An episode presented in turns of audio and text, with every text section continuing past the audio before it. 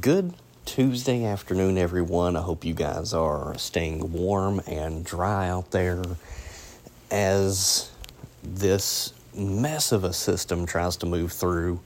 It's going to rain most of the day and makes for some really, really terrible travel conditions for your Thanksgiving dinners and get-togethers.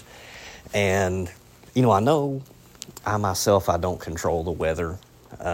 But as the messenger, sometimes it definitely is no fun being the bearer of bad news, especially with something like this disrupting travel plans. Hopefully there's, everybody gets to their destination on time and safely.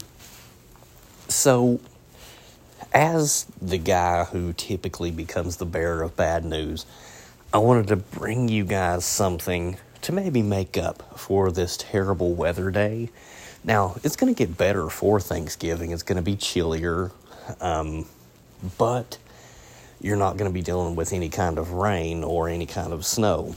For some people, the part that there's no snow is going to disappoint them. But I wanted to share an episode with you guys that is going to be essentially a sneak peek into my winter weather forecast. I feel like it's only fair, right, to make up for being the bearer of bad news, and also because of the fact that I just can't keep my mouth shut when it comes to this kind of thing. When I chose the release date for Thanksgiving Day, it was one that I said, man, how am I going to how am I just going to keep this all inside? And I was like, I'm going to do it. And then here we are. It's Tuesday. We're 2 days away. And I couldn't do it. So here we go, guys. Here's a bit of a sneak peek for you today into the winter weather forecast. Now, first off, I want to say El Niño is a huge part of this. And if you guys listened to the episode just the other day, you'll know that I was talking about El Nino really not acting the part. We're in a super El Nino, or a strong El Nino rather, but it's not acting the part yet. These warmer than normal waters has got to continue to move west, which is what they're doing. But right now they're just in the wrong spot. And so that's why we've seen the kind of weather that we have here lately. But as El Nino continues to build and those warmer waters continue to move to the west, the weather pattern starts to shift a little bit. And you guys know that I said typically El Nino winters are warmer than normal and drier than normal around here. And unfortunately, guys, that seems to be the case for this year as well. It looks to be that we're going to run warmer than normal, and I'm going to actually agree with the National Weather Service. I'm going to say it's like a 50-50 chance on running a little bit wetter than normal and a little bit drier than normal, just mainly because, number one, El Niños, yes, they're typically warmer than normal and drier than normal, but the strong El Niños also amplify kind of that pattern, because you get wetter than normal conditions in the south and southeastern part of the country in a normal, typical El Nino. This year, I expect for that to be amplified. I think they're going to be really, really wet. I think they're going to be really stormy. I think, Dixie Alley down around, northern parts of the panhandle of Florida, areas and through there, can see several severe weather outbreaks this winter. And I suspect one or two of those try to reach northward up and towards the Tennessee Valley. So we would have to be on guard for that here as well.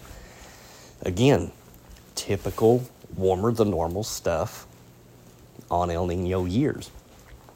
But I also think where I believe this is going to be amplified for wetter than normal in the south and southeast, you get an increase of southern stream systems, and you also get a increase in the chances for a big one. And so I think when we take a look at that, I think one big system can be the difference between a particular month running drier than normal to immediately flipping that script to being a little bit wetter than normal. And I think that's also what the National Weather Service or the Climate Prediction Center is seeing and kind of latching onto as well, because there's no doubt that the Southeast sees an increase in rain in El Niño years. And then when you go back, like I did historically, and you looked at the last two super El Niños that occurred, 1997 and then 2015, 2016 years, both years produced individual system or systems that hit double-digit snowfalls widespread across the state of Kentucky. And you want to know something? I think that happens again this year. Now, keep that in mind. I don't have any official numbers to share with you on this episode, but I think a big one happens this winter. I like those odds. And historically speaking, strong El Niños and super El Niños just increase the risk of that happening. So think of it like this. As a whole, as a 3-month whole for winter, right? We can very well run warmer than normal and still get a big snowfall, right? Same thing with being, as a whole, a 3-month whole, we can run drier than normal and still get a big snowfall. It's all possible. And I think that happens. I think December is probably going to be the driest month because we're getting that transition for the warmer waters of El Niño to slide further west. And I think once it gets into place, that's really when you're going to see those southern stream systems amp up into January and February. But also, El Niño is expected to stay in place at least for the spring season, right? Confidence decreases the further we're trying to predict out. And so seasonally, once we kind of get into those summer months, our confidence decreases. We're not sure if El Niño is going to continue. We may slide down into a neutral phase by then, right? Or maybe even a La Niña. Or El Niño may persist further on into fall or winter of next year. We don't know. What we do know is the likelihood of El Niño persisting through spring is pretty high. It's pretty up there. We're fairly confident. And I think what you're going to see is likely a couple of big-time rain events. I think we get the chance for flooding rains to occur as we transition into spring, which is going to cause a lot of issues. That's been the case the last couple of years. We've seen those happen. Even one year, it being historical across much of the area. But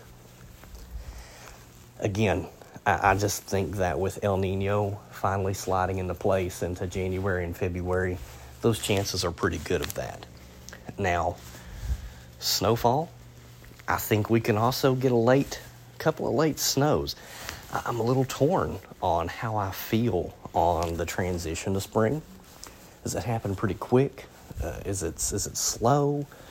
I'm a little bit torn on that because certain parameters I can see that dragging out. Some of them I can see us just jumping straight into warm weather. So the jury's still kind of out on that. But again, to kind of recap before I just go on a massive rant and release the whole thing right here, right now.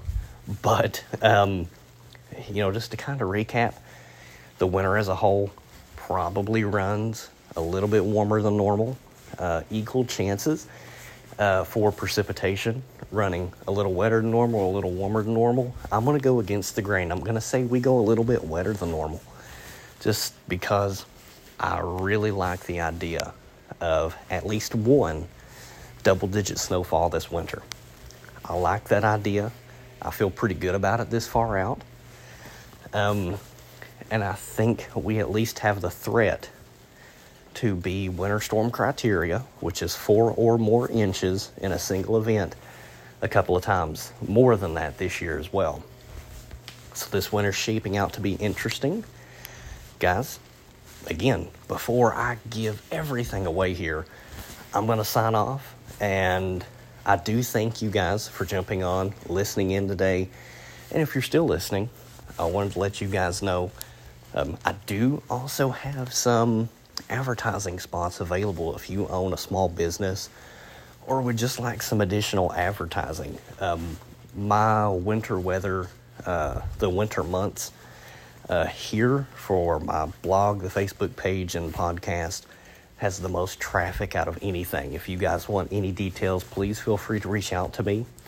Be more than happy to talk to you about that because everything I do here, I do for free. I'll never charge for it. But at the same time, if you're interested in being a sponsor, it helps you guys out with some advertisement, and it helps me out with continuing to update equipment and things like that, so I can continue to forecast and take more time with you guys to do this more often as well. Guys, I hope you all have a great Tuesday. Stay warm, stay dry. Take care. We'll see you on Thursday.